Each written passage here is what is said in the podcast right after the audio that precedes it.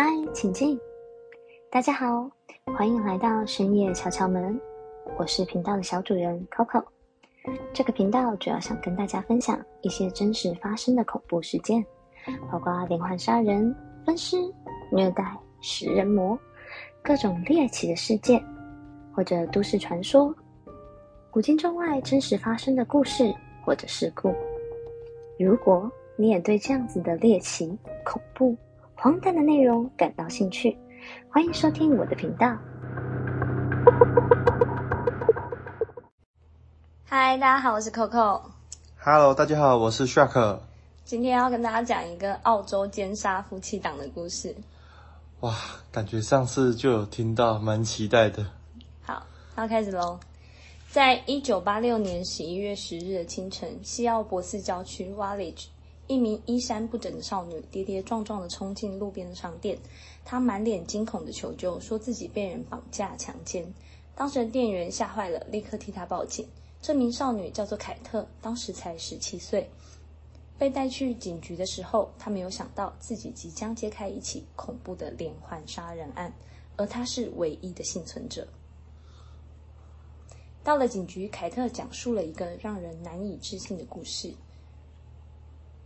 前一天晚上，他步行回家的时候，遇到一对年轻夫妻。夫妻俩和他很谈得来，热情的表示要开车送他回家。凯特毫无防备的上了车，却发现车里的门把是坏的。紧接着，男人抽出一把刀来抵在他的喉咙上。凯特就这样被架到一栋房子里，手脚被捆在床上。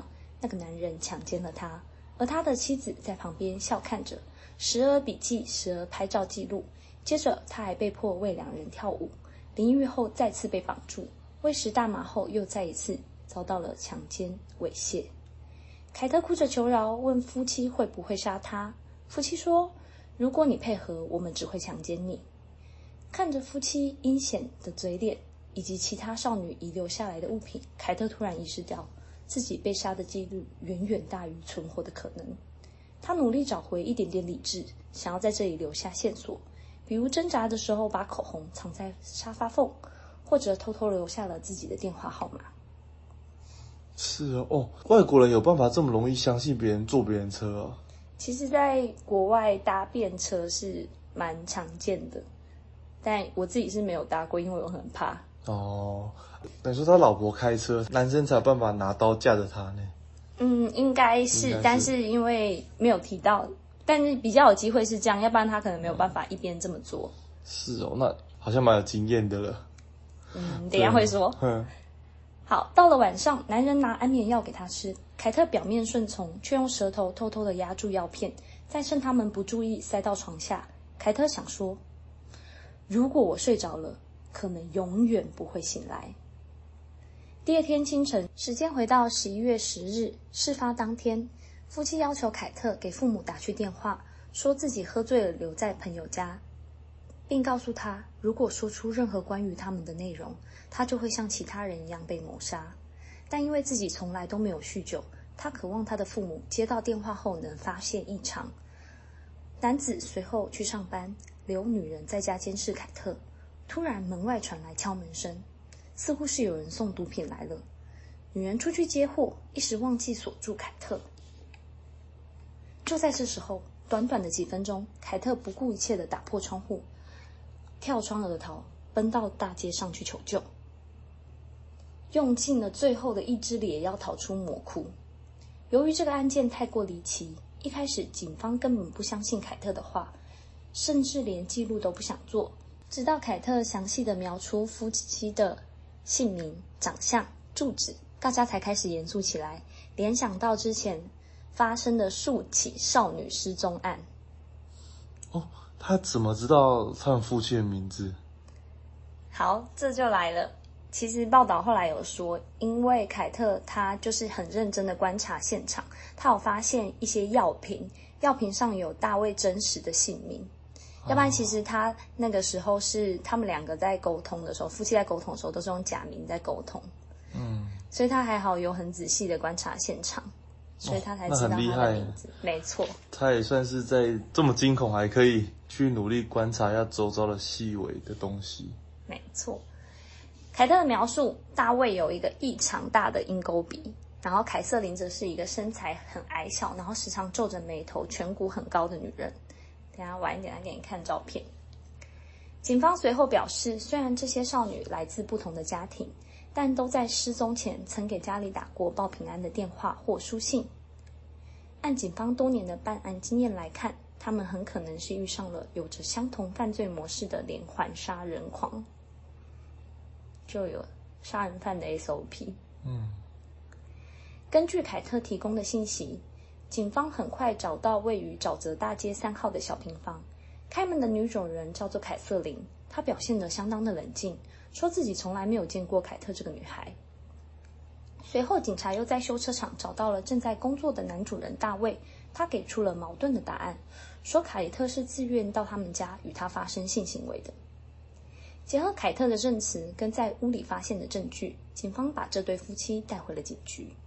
这两人见面后，共同审讯时一同改口说，凯特是去参加了地下舞会，然后跑到他们家去分享毒品，但在分开审讯时又无法取得一致的口供。审讯的时间一路持续到了夜间七点，两人的心理防线也开始渐渐变弱。一名警官半开玩笑地说。跟大卫提到之前失踪的女孩，他说：“你看，天都快黑了，我们是不是应该去把他们挖出来？”没想到，你猜大卫说什么？他是不是都没有买，还是都已经抛弃到很很远的地方了？好，这时候大卫竟然松口说：“好吧，那我们先去挖其中四个。”就是这么轻易。嗯。招供后的这对夫妻似乎变得很轻松，带着警局的警察们要去附近的国家森林公园，一路上还有心情聊天，有说有笑的，不像要去挖尸，比较像要去寻宝。嗯，算他们的杰作吧，对他们来讲。下车以后到树林里走了近五百米，大卫停下来，指着路边微微隆起的小沙包说：“就是这里了。”挖开上面的土，一名年轻女性的尸体就这样被暴露了出来。紧接着，他们又带着警察走了快半个小时，在一处悬崖边找到了第二具尸体。这时候，凯瑟琳也不甘示弱地说：“现在该轮到他揭晓下一个藏尸地了。”但这一次挖出尸体时，凯瑟琳一改刚才嬉笑的表情，转为愤怒，并恶狠狠地朝女尸吐了一口痰。为什么？等一下会讲，这是一个伏笔，很重要哦。好，OK。四具女尸依序被挖出，年龄全部介于十五到三十一岁之间。这座森林俨然成为夫妻强奸弃尸后的墓园。之前离奇失踪的妙龄少女就这样被随意的掩埋在这里。经过警察调查及大卫和凯瑟琳的口供，少女们悲惨的遭遇逐渐浮上水面。接下来就要开始介绍可怜的各位受害者们。好，第一位受害者玛丽尼尔森，接下来我们称之她为玛丽。二十二岁的玛丽就读西澳大利亚大学心理系大三的学生，也在快餐店打工。他在大卫工作的汽车修配厂认识了他。大卫说可以贩售给玛丽廉价的轮胎，随后给玛丽他的电话号码。在一九八六年十月六日，他去了大卫夫妇家。一进门，他马上就被塞住了嘴，被绑在床上。在凯瑟琳的注视下，他被大卫强奸。大卫随后向凯瑟琳表示自己有想要奸杀少女的意图。随后，夫妻将他带到森林公园的野餐区，在那里，玛丽再次被大卫强奸。随后，大卫以尼龙绳勒毙玛丽。玛丽断气后，大卫执刀对玛丽的尸体连捅数刀，再将其肢解。他都已经死了，你觉得为什么他还要对他捅刀？嗯，其实心理变态的人我还是不太了解。接下来大卫表示，因为他曾经在书上看到，认为这样能加速尸体的分解。凯撒琳和大卫一同把玛丽埋在一个浅坟里。浅坟啊？浅浅浅的坟墓。哦，浅浅的坟墓哦。就是其实他们没有很。仔细就是没有挖得很深，这样子。对对对对对，就是大概有埋就好的样子。那那边比较少下雨或怎么样啊？不然很容易土壤流失，尸体就跑出来。那边是不是都很少人啊？对，因为其实大部分的国家森林公园的面积都非常大，然后人烟又很稀少，所以他们可能就是这样子觉得，所以其实他们并没有就是做很深的掩埋。嗯，接下来讲第二位受害者，苏珊娜·坎迪。接下来我们都会简称为苏珊娜。时间到玛丽被杀后的两周后，十五岁的高中生苏珊娜在高速公路上搭便车的时候被绑架。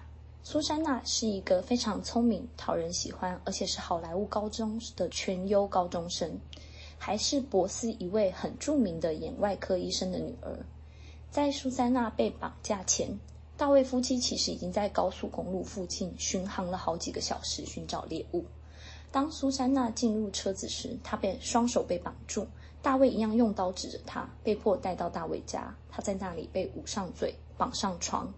大卫和凯瑟琳强奸了她。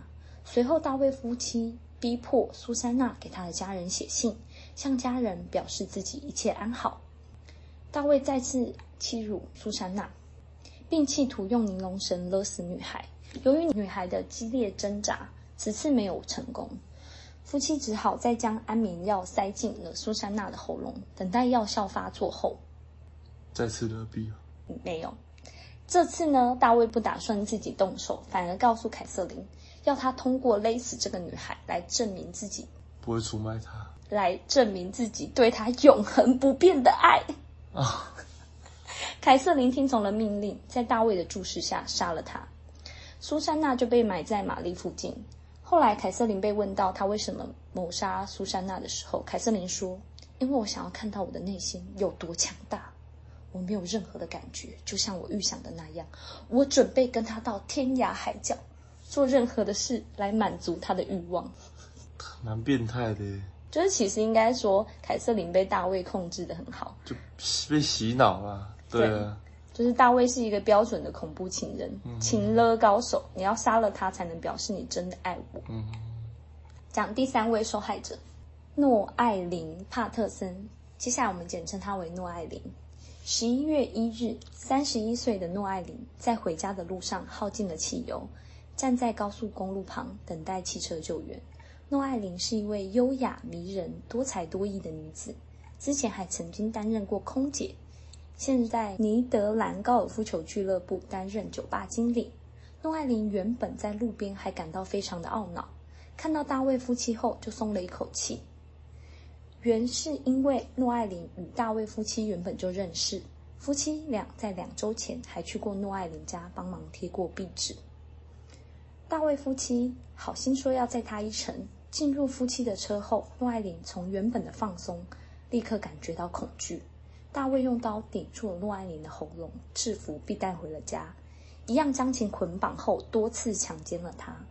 原本大卫夫妇一样决定在当晚就谋杀她，但此次的大卫因诺艾琳出众的气质和美貌产生了不别以往的好感，迟迟舍不得将其杀害，就将诺艾琳囚禁在家中三日。凯瑟琳很快就嫉妒起来，下了最后通牒。大卫必须马上将其杀死，否则凯瑟琳会在他面前自杀。你猜此时的大卫会怎么选？感觉大卫还是需要凯瑟琳这个帮手啊。我觉得他会杀掉那个第三个受害者，因为他还有很多受害者可以去寻找。这样子，没错，当然是杀了诺艾琳。他怎么可能为了一个猎物放弃一条精心圈养的猎犬？能够让猎物安心的上钩，又能够协助他杀人弃尸，他们整个就是超完美的邪恶形态。随后，他就立即将过量的安眠药塞进诺艾琳的口中，等他他熟睡后将他勒死。两人把尸体带到森林公园，但与其他人分开埋葬。你觉得？分开埋啊？嗯，分开埋。哦，他觉得他比较特别一点，对不对？我觉得是。现在就知道为什么他会对他吐口水了。嗯，因为挖出来的这个就是他。哦。对凯瑟琳而言，诺艾琳她不只是猎物，更像是情敌。嗯，对，所以他才会被把他挖出来的时候这么不爽。而且在这里还有一个点，就是过量的安眠药可能也是一种偏爱，因为他可能想要让诺艾琳死的时候没有这么痛苦。哦，而且他没有像第一个受害者一样被分尸，也没被捅哦。对，也没被捅，它是完整的。嗯，没错，就是偏爱了，张德美的一种偏爱。接下来讲第四个受害者，丹尼斯·布朗。接下来我们会简称他为丹尼斯。在十一月五日，大卫夫妻在高速公路旁的公车站绑架了正在等车的二十一岁丹尼斯。与早期的受害者一样，丹尼斯被持刀绑架到大卫家进行侵害。大卫夫妻一样强迫他给父母打电话，告诉他们他没事。第二天下午，丹尼斯被带到棕树园一个种植园区。夫妻等待天黑，在车里强奸了丹尼斯。之后，大卫又开车将丹尼斯载到森林公园。将丹尼斯从车上拖下来后，大卫在暗夜的森林里将丹尼斯强奸。你不觉得在这么黑的地方还要怎么强奸他吗？是觉得他好像精力旺盛。好，接下来讲凯瑟琳到底在干嘛？在大卫强奸。就是在暗夜里强奸这些少女的时候，凯瑟琳都是在旁边举起火把，就帮他打光。是哇，那真的是很有爱呢。就是他很忙诶，他一直没空。嗯、在惩完兽欲之后，大卫用刀刺了丹尼斯的脖子，没想到他还是发出微弱的呼吸声。大卫举起一把更大的刀，插进丹尼斯的胸膛。夫妻确信女孩已经死了，便挖了一个浅坟，想将她埋葬。但强大的生存意志让丹尼斯想从土堆中挣扎坐起。大卫见状后，先是拿起铲子用力敲击丹尼斯的头部，随后再抓起一把斧头对准他的头颅连砍两下，直至女孩死透，随即被夫妻埋葬。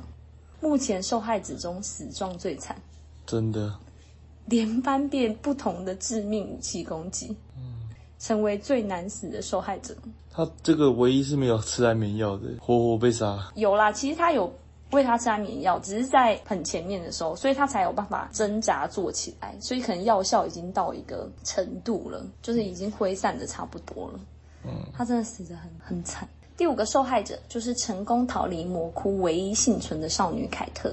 其他可能还有更多的受害者，但因为证据不足，所以大卫夫妇没有亲口认罪，而无法追查下去。所以最后法院判处两人四个无期徒刑。在谋杀案曝光后，一名十九岁的女学生挺身而出，她声称某天要从大学步行回家时，曾经遇上夫妻热络的想要接送她。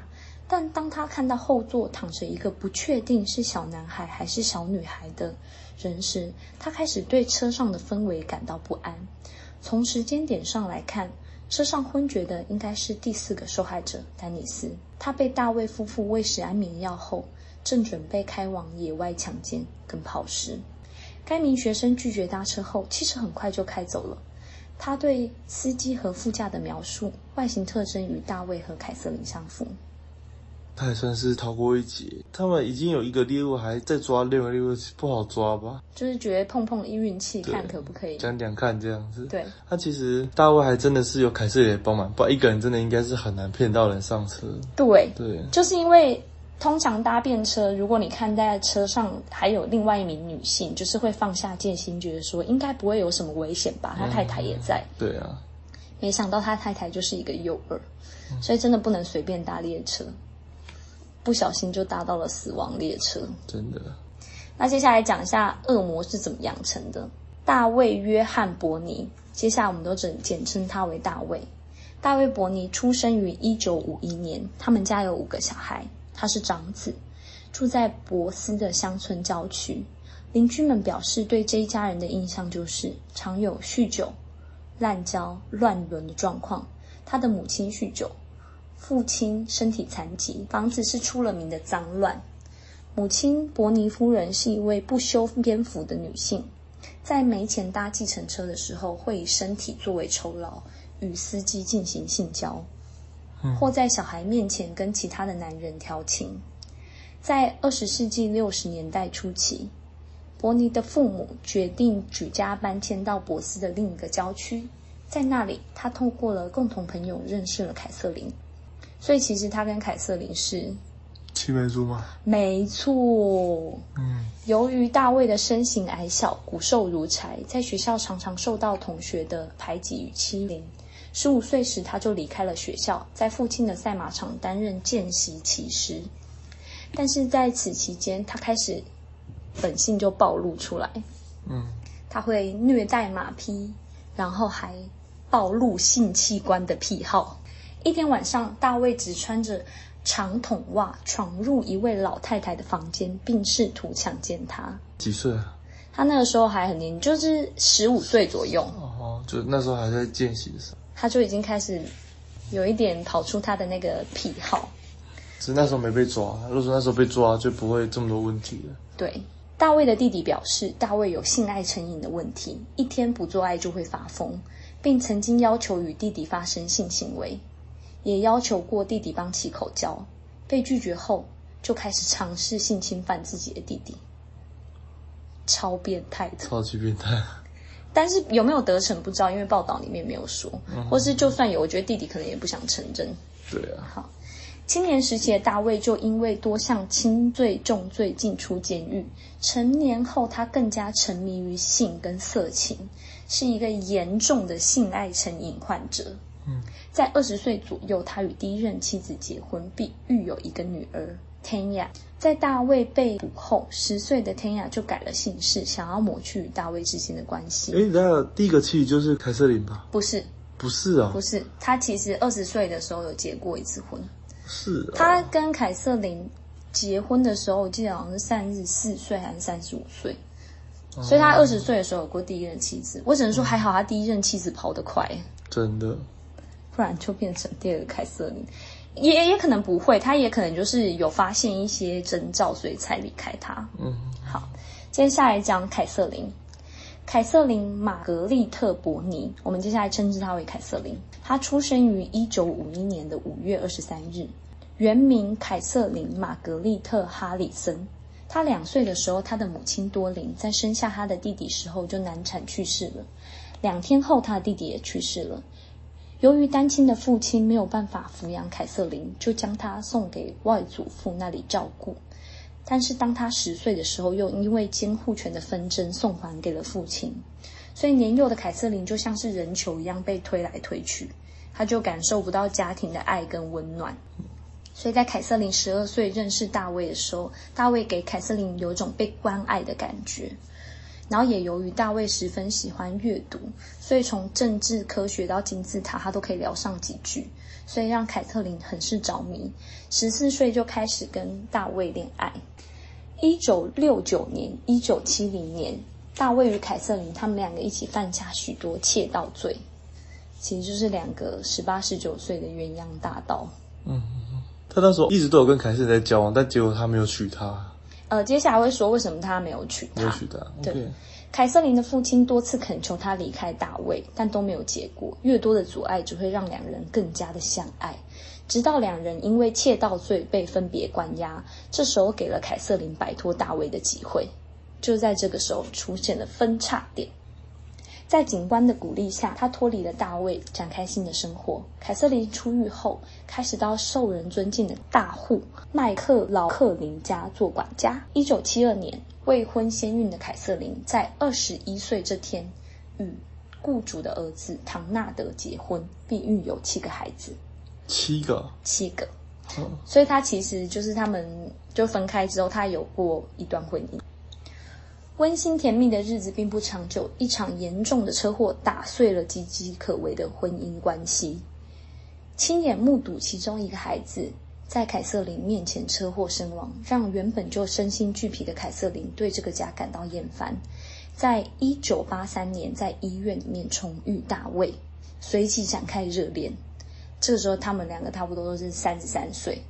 到一九八五年，三十四岁的凯瑟琳决心离开她原本的丈夫和六个小孩，去和大卫住在一起。嗯，抛家弃子哎，确定有离婚啊？哎，对，哎，有没有确切？应该是有确切的离婚啦。当时最小的小孩只有三岁。嗯，接下来会讲他最小的小孩受的心理的创伤有多大。嗯，这对夫妻其实没有合法结婚。但凯瑟琳通过改名的方式，将她的姓氏改为跟大卫同姓，同姓 Bernie，这可能也是她的一种爱的表现。嗯，好，接下来讲他们搬去恐怖屋。大卫夫妻搬进了 Wallage 的沼泽大街三号，也就是案发的小平房。大卫在距离家只有四分钟的车程的汽车修配厂找到工作，在那里，同事跟老板对大卫的评价是是什么？是个怪人？不是，是很好的。没错，他们对于他的评价是可靠、聪明跟令人信赖的，所以他掩饰的很好。哦。邻居们则认为大卫夫妻是安静、独来独往的人，但他们不知道的是，他们会在家里吸食大麻、海洛因，然后滥用处方药物，嗯、就是那个药品，就是那个凯特发现他的真名的那个药品。大卫每天需要做爱几次？给你猜？嗯，七次，差不多，差不多，差不多。他每天需要做爱六次。嗯，然后为了延长他的性爱的表现，他还会向他的阴茎注射麻醉剂。哦，好痛哦！他可能觉得很舒服吧。天哪！想要持续满足性欲，所以两人也就是尝试了各种性玩具，但就是因为永远无法填满的性欲，逐渐演变成就是一个强奸杀人的嗜血恶魔。嗯，对。好，接下来讲变态夫妻的结局，我最喜欢的就是。他们有受到应有的惩罚，虽然就是受害者已经不会死而复生了，但是我觉得他们还是应该要遭受到牢狱之灾才可以。嗯，好，入狱后的情况，两人皆于一九八七年入狱。三十六岁的大卫被关押在戒备森严的弗里曼特尔监狱，单独囚禁，以防止他被其他的囚犯侵害、殴打致死之类的。嗯。就是其实不管是在台湾还是在国外，就是这种性侵犯，就是大家都会想要揍他们，嗯，因为他们就是不是欺负女人，就是欺负小孩，对，所以他们就是被打。其实看他们被打还会蛮爽的，但是他们还是把它分开单独监禁。嗯，在监禁期间，大卫夫妻交换了两千六百多封信件，除此之外还不允许进行任何其他形式的交流。一九九零年，大卫公开表示，与凯瑟琳的分开让他的身体与心灵彻底崩溃。二零零五年十月七日凌晨四点三十分，五十四岁的大卫被发现死在牢房内。他怎么死的？不知道。他到三十八岁，呃，三十六岁关了二十年了，好快哦。对，大概五十四岁的时候。好，经调查发现，他是用一根绳子从通风口上吊自杀的。多重的因素导致他自杀，因为监狱里无法提供他抗抑郁的药物，加剧了他的抑郁症。然后他富含色情图片的电脑被没收，并且他涉嫌性侵另外一名囚犯。他是被单独关押吗？对啊，所以我不知道为什么他还有，还是有公共时间呢？应该还是可能有公共时间，他可能又去摸人家之类的吧？哦，不晓得。但是就是死变态到哪里还是死变态。嗯。大卫死后，凯瑟琳不被允许参加他的葬礼，而后也没有人认领他的尸体。他被埋葬在一个没有标记的公墓里面。嗯，他对啊，被关押十八年了，他是自杀的。嗯，大卫的女儿塔尼亚表示，她不想再生下一个大卫 Bernie，害怕这个恶魔般的基因遗传，她宁可一辈子不婚不生。嗯，毕竟他爸爸这么变态。对啊，吓都吓死了。好，接下来讲凯瑟琳。三十六岁的凯瑟琳被关押在班迪普女子监狱。入狱后，凯瑟琳最初在监狱里是想要嫁给大卫的，想要在家监狱里面结婚。但到了一九九七年被关押大概十年后，这种愿望逐渐减弱，她也不再回信给大卫。你猜为什么她开始不回信给大卫？她可能想通了。想通了？想通什么？就是他觉得这样不对。嗯，好吧，我们来听一下。因凯瑟琳已经开始了自己的假释活动，并决定与大卫断绝关系，这样他觉得他假释出狱的机会更大。为了博取法官跟大众的好感，他还曾公开表示对最小受害者苏珊娜表示哀悼。但为什么不对其他人也表示哀悼？他不肯对三十一岁那表示哀悼，他这么生气他。哦，那其他的呢？他觉得未成年比较容易博得同情吧？哦，应该是这样。Okay. 凯瑟琳在申请假释时表示，参与这场杀戮只是因为他对大卫的迷恋，而他对于受害者的性侵犯也只是为了表达对大卫的爱，一切都是为了爱呀、啊。嗯。接下来，二零零七年、二零一零年、二零一六年，凯瑟琳相信申请了四次的假释都被驳回。二零一六年，幸存的受害者凯特发起请愿，希望结束严重犯行的杀人犯受获假释的可能性，以免幸存者再次受到创伤。我觉得凯特他真的很棒，啊，给他拍拍手。嗯。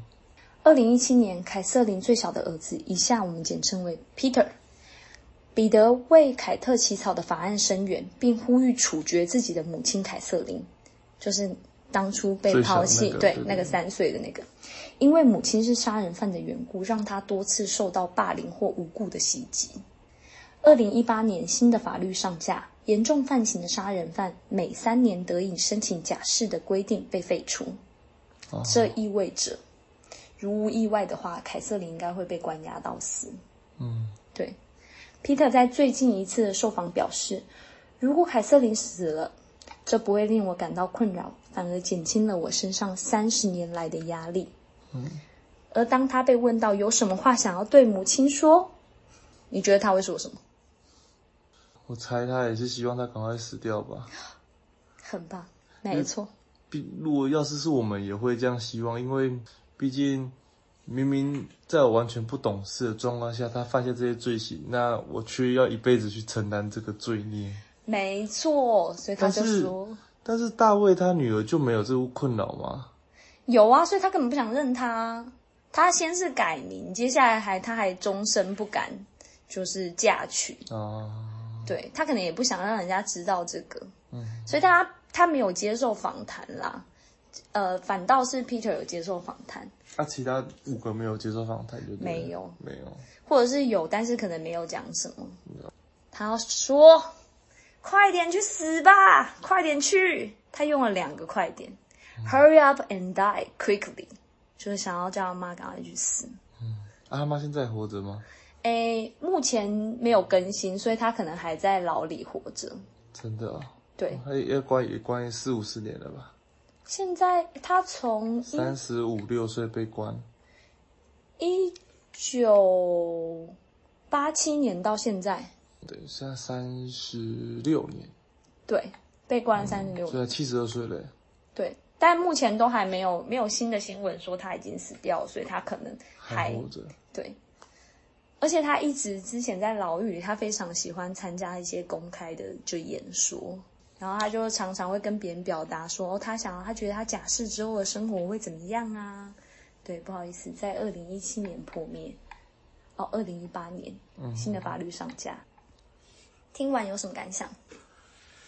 觉得啊，这个世界上还是，其实他们小时候也没有什么特别大的创伤，反而我觉得算是，可能男生比较有一点吧。可是他爸妈也没有很，还是他从小就看他妈妈这样的状况，他觉得说这是一个美好的事情。不晓得，不知道。可是他他其他的弟弟们也没变成这样啊。没错，家庭的环境可以当成是一个小小的原因，但是你个人之后怎么发展，你也不可以全怪家里。对啊，他们两个都没有验出心理疾病之类的，还是吸毒比较强调。嗯，没有说他们有心理疾病啊，有啊，那个大卫不是有抑郁症吗？那是后来的吧？